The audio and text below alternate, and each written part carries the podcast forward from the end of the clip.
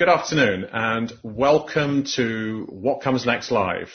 It's five o'clock in the UK, and as you can see, I now have lighting issues because it's now dark at five o'clock because the clock's changed here. For our American audience, the Brits are two weeks ahead of you, as they always are twice a year with the clocks changing. Um, so, our guest this afternoon, uh, coming live and direct with better lighting than me from level 39 um, in Canary Wharf is Ali Arslan. Um, Ali is a member of the Genie Shares community, and those who caught up with the podcast last week uh, will have seen me talking to Ben Brabyn, whose idea it was and who is the champion for that. And uh, in homage to that, my virtual background today is a picture I took from the Level 39, the best coffee shop in London, the Level 39 coffee shop. Uh, shows what comes next. So I've not met Ali before, but I look forward to hearing his story, um, for him to introduce himself, and we shall talk for half an hour about what comes next. Over to you, Ali. Hi dear Tom. Thank you very much for um, inviting me to what comes next. Uh, it is a pleasure. Um, my name is Ali Arslan. Uh, I came to the UK when I was nine years of age in 1989. So you could figure out what my age is now. And um, so I, I, come from a, a, a, a, small village in Turkey, a, hazelnut farm, which I always emphasize when I tell my story. And I studied electronic engineering at King's College London. Then I briefly worked for the Ministry of Defence at various technology projects. Uh, projects. And for the last seven, eight years, I, have been doing my own entrepreneurial work, uh, startups. I have a good number of uh, failed startups under my belt, which I'm proud of. Uh, they've, they've taught me a lot, Tom. But slowly, I think I'm onto a winner. Uh, I'm onto some good, uh, uh, potentially valuable projects that uh that that will be hopefully will will make value for people using it and will be a success very soon. Let's see what comes next.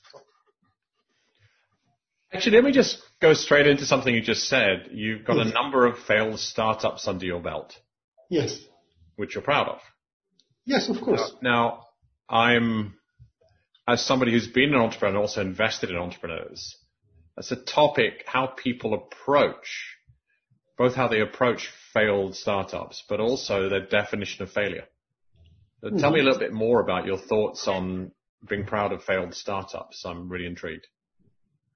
Um, so I think what it shows is, I mean, I I really think a person with two failed startups is a, a, a better prepared person than someone with zero failed startups because uh, you know I've, I've had the journey, I've, I've made the mistakes, um, and and I've learned a lot from it. Uh, as long as I don't make the same kind of mistakes, I, I think it will be a sort of a learning curve that I will take for the rest of uh, my life. Um, uh, one of the failed startups was I had an SMS marketing company. Mm-hmm. Uh, this was like seven, eight years ago, and it was going really well. I mean, I had over 450 pizza shops uh, that I did SMS marketing for in in London. So if anyone's received an SMS marketing from a pizza shop, an unbranded pizza shop, it was most probably from my systems. However, after GDPR, when GDPR came into effect, that, automatically failed because pizza shops hadn't, you know, they didn't have consent for SMS marketing. So it was something that I wasn't prepared for and, I didn't know, and, that's why it, why, why it failed. I then moved on to um, doing a very similar thing, but with WhatsApp. Uh, as, as you know, WhatsApp um, has an amazing penetration rate, a reading rate of 98%. It's much better than SMS. Everyone uses it. My, my mother uses it. Uh, my, children use it. Everyone uh, loves, loves WhatsApp. And um, I did, you know, before WhatsApp Business was out, we were the second company in the world that actually did WhatsApp Business. So there was no WhatsApp Business. We, we, we, we did WhatsApp Business. It was a company called Campaigner, me and a co-founder. And uh, we are very pr- proud. We, managed to sell our services to the Conservative Party, uh, and, and, and Theresa May uh, was leading the Conservative Party then. This was just after Brexit. Uh, it makes me very proud because being at level 39, having that sort of reach, uh, having conservative Party sign a document, uh, an NDA document, and having them actually, um, we we actually, uh, I'm actually very proud because we actually made them uh, take a step back because their initial NDA, Tom, said that we're not allowed to brag about it. We cannot tell anybody about our services, that we provide services to right.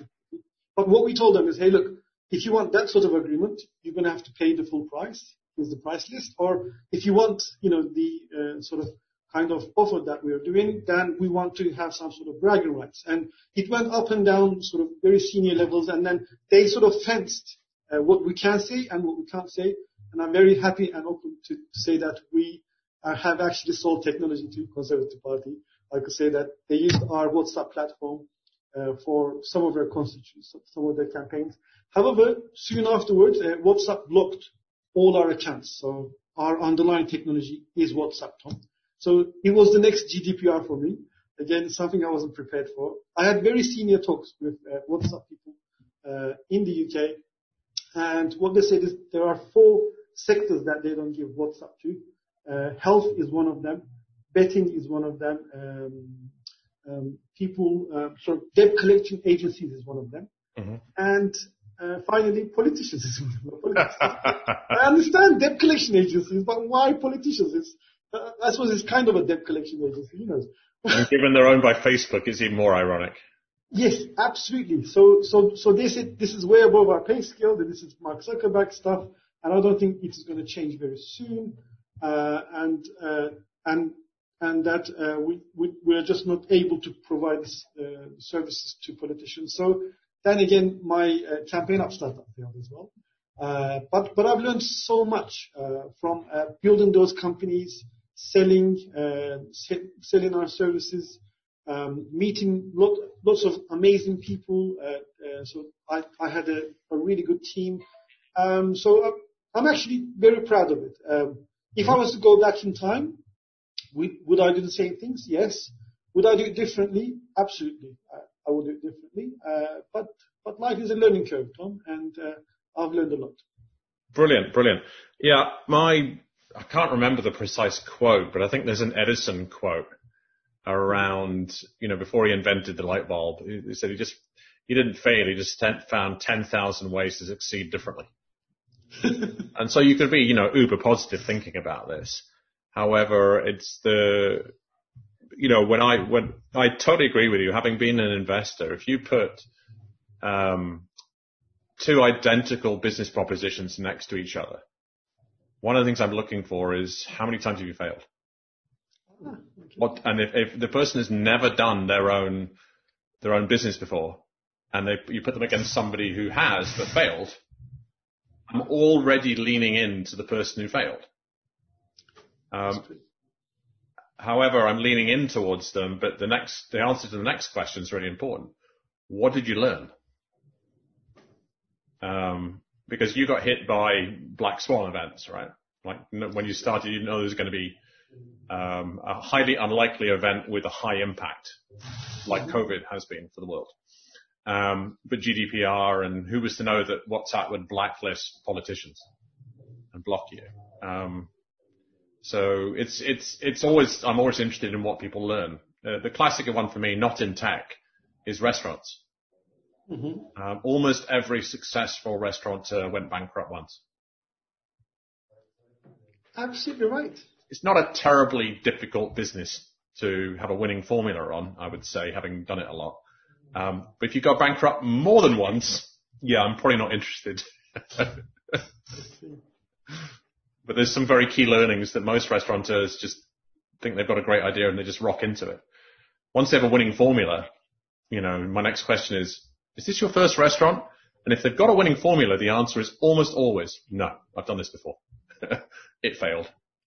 What did you learn? Aha. And they'll always learn the lessons that need to be learned plus a few others.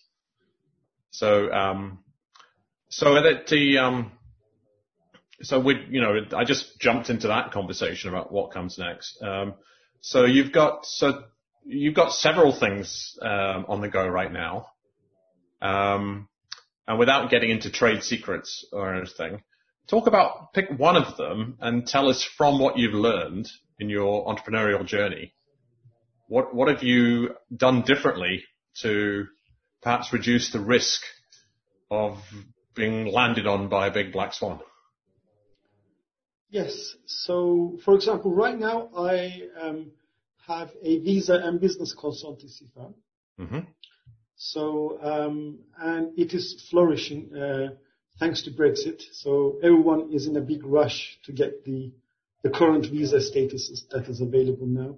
So what we specialize in is the uh, business visa. So the Home Office has uh, different tier levels of business visa that is available to entrepreneurs and people who have some amount of investment they could make in their startup. And um, we, we've only got two months left, so there's an influx of, of applications. Uh, what I did differently this time, Tom, is that um, I borrowed uh, different methodologies from different uh, sort of you know successful companies. So, for example, we do not have any full-time staff. Um, we call them partners, and they work for us on a contract basis. So what that means is that uh, think of it like an Uber driver. So um, a potential client becomes a case, and we fill uh, all the documents needed for that case and, and submit the visa application. So two months ago it was just three of us in the company. Right now there's uh, uh, 28 people, so we had a phenomenal growth. Wow. That, that is a phenomenal growth, but it's it's all thanks to my uh, learning curve from my my um, startup background.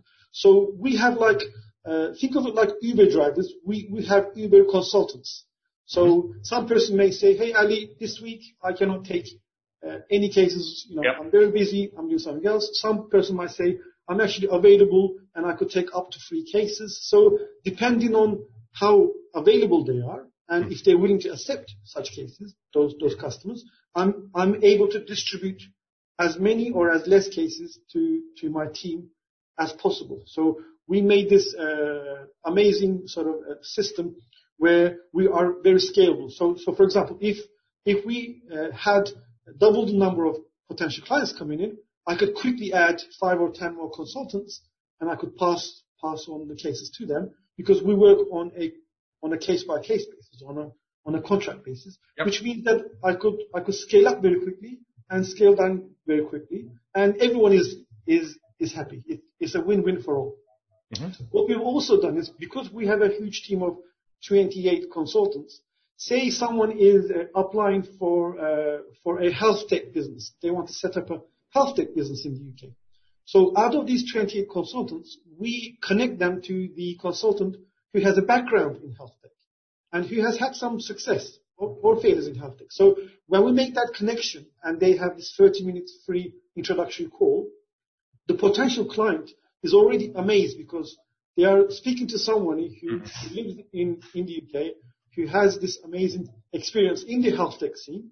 So, so they speak the same language. So it becomes a conversion much more easier uh, than if they were to speak to someone who's not in a health tech industry, for example. So I, I borrowed all these models from uh, you know successful businesses, and it's actually flourish right now, Tom. I'm, I'm very proud of uh, uh, Core Legal. Uh, very cool. So specifically, what was the key thing, key learning you took from prior experience to that had you land on that model? Is it as simple as just don't employ people, or is it more complicated than that? Um, no, no, I mean, there's nothing wrong with employing people. Absolutely. But but if you are in a domain where you cannot foresee the amount of work you're going to do, for, right. example, growing from 3 to 28 in yeah. two months is, huge. a huge growth. Then, then it's very difficult to, to, to employ people anywhere. And so it's, it's, it's a bit more costly. So uh, I'm not saying we are the most profitable company, but, but definitely we, we, we are a very, you know, high, high, high quality, uh, scalable company because we worked on a, on, on a consultative basis. Mm-hmm. Mm-hmm. It's interesting. I mean, I, I, I'm, I lived in the Caribbean for 27 years, and I've just today what they call in England exchange contracts on a, on my first house I bought here. Um, and for those overseas, England has the most archaic and fixed with sticking plasters and band-aids um, land and property sale system. It's surreal. Um, it just doesn't make any sense. So exchanging contracts simply means that after three months, the contract is now firm. It, it's ready to, to, to, to, close. What was really interesting to me is the mix of an arcane and archaic system with people have seen the gap for what is effectively a commodity, um, doing the legal work. Um, and I paid less than 400 pounds, right, before the different search fees and stuff. But for this, um, and so it's incredibly, and, and, it's done through effectively what sounds like you're doing with that business is you're an introducer. You've created a portal to introduce people, right? Um, and interestingly enough, my lawyer worked out that they could take on as much of this as they want by automating as much of the system as they could by having the client do the work of uploading documents onto a portal, sending reminders, etc.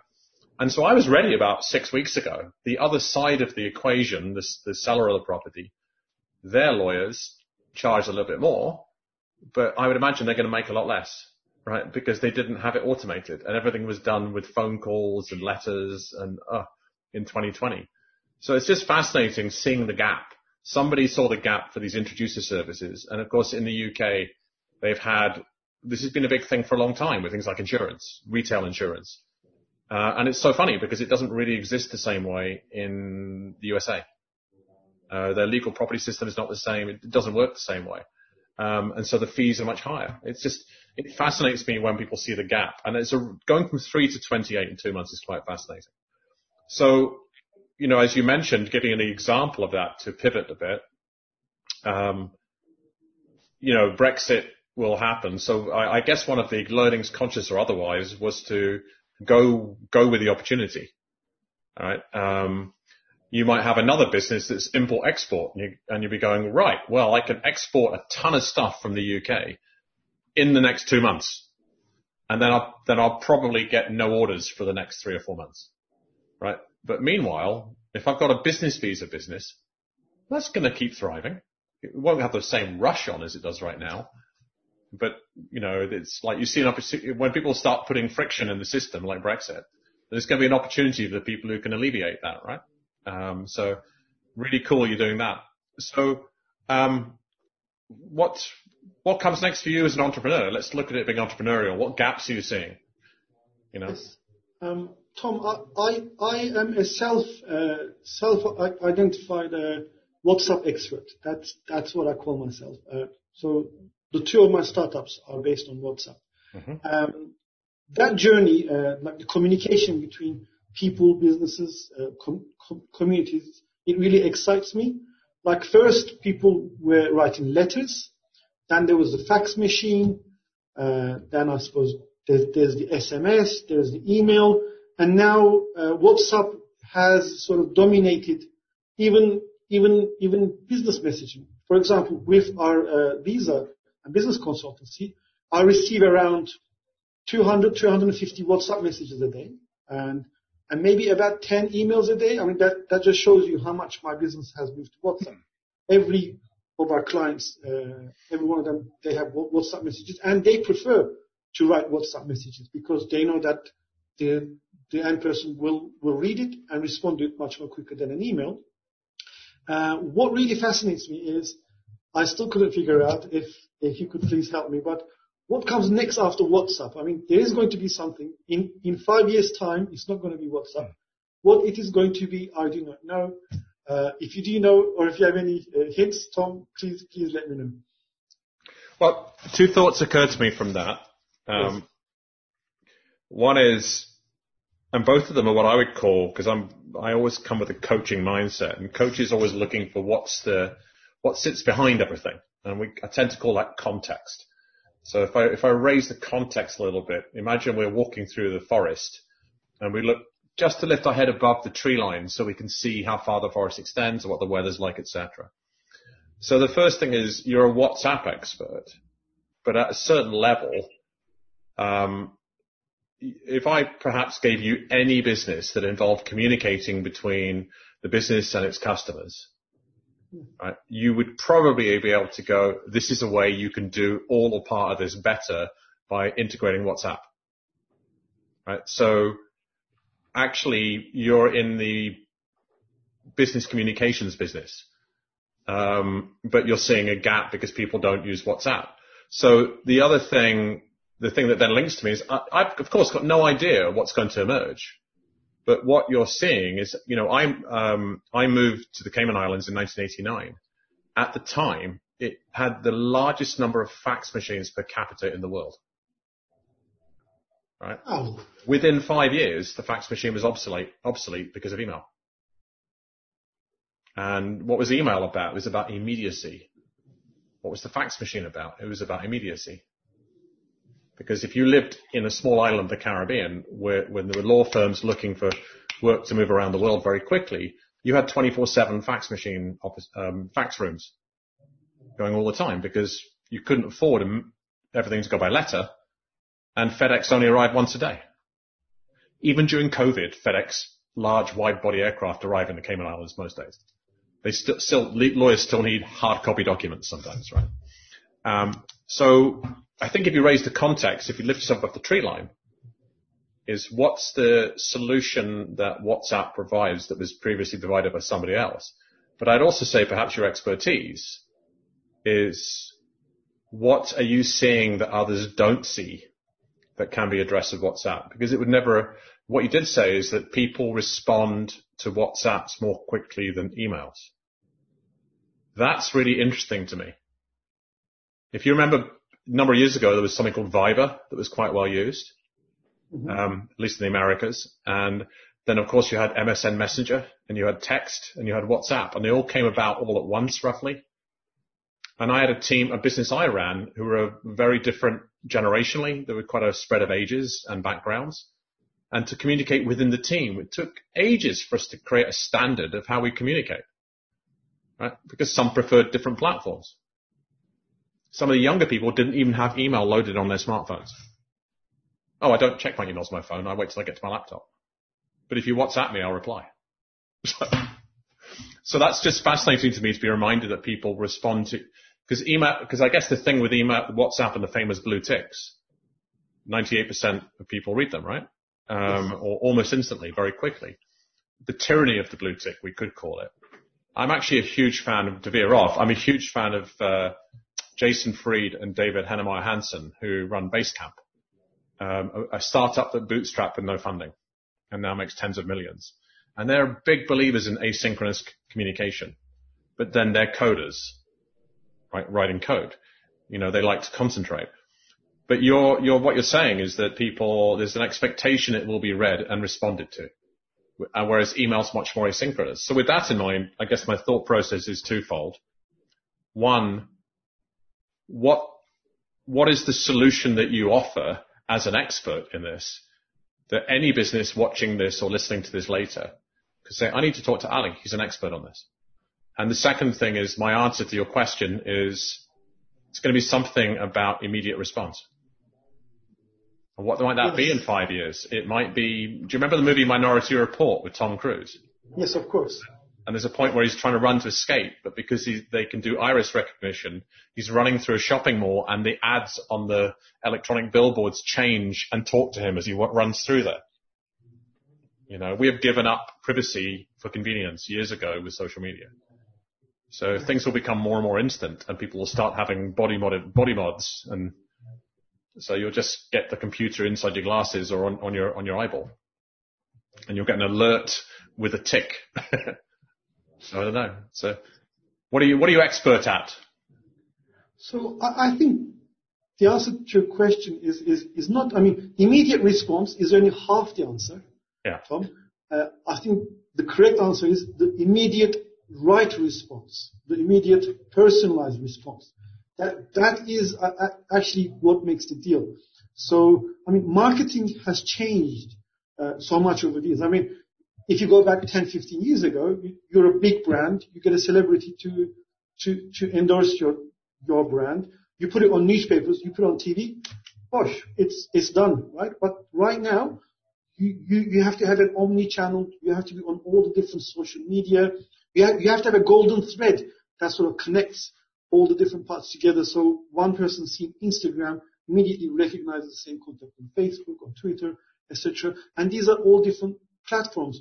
And even that is not enough. What what, what is happening, uh, where it is going right now, uh, albeit slowly, I think, is that I I would see different personalized messages, marketing from the brands I love than to the um, messages that you will see, Tom. Mm-hmm. For example, say we both like Ted Baker. We are big, big fans of Ted Baker. Uh, when you open your Facebook, pardon?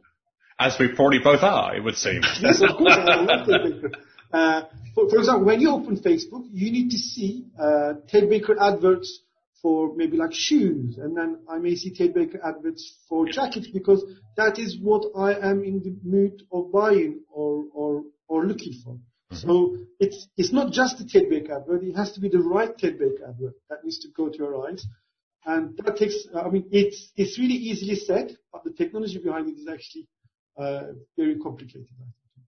So that what's the so yeah, absolutely. I mean, let's just assume, which I think may be a good guess, that we're both Ted Baker fans. But we don't get, so we get retargeting ads following us around the internet already, right? When we buy stuff at their, at their website. But yes, you're right. It's not, oh, he likes shirts, he likes jackets, he likes shoes.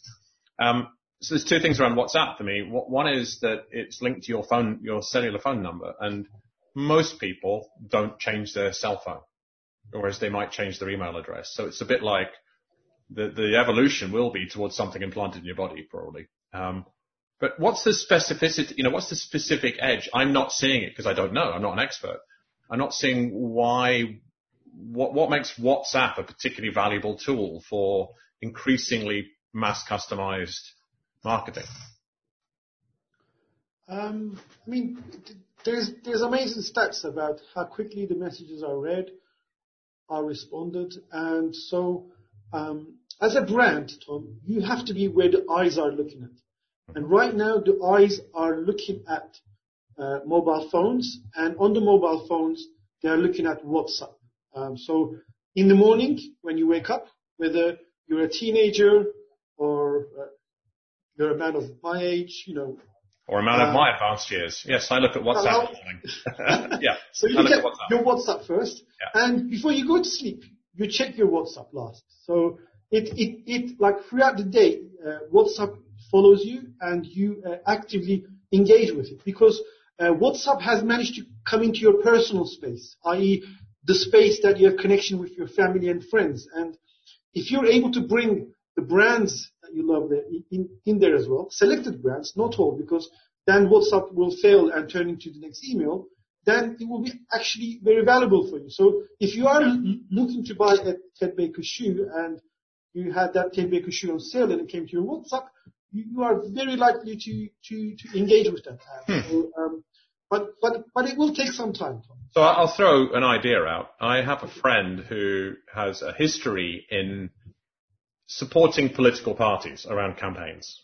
Okay. And they told me around a year ago at the time of the general election in the UK that they were waking up in the morning after the evening news and Newsnight or whatever, and they were deciding what might the messaging be in public by this evening from last night. And they were able to run focus groups with A, B, and CD marketing in eight hours nationally. Wow. And so I guess as long as you're not in a blocked category such as politi- polit- politics, so they clearly weren't using WhatsApp, um, healthcare and the other two you mentioned.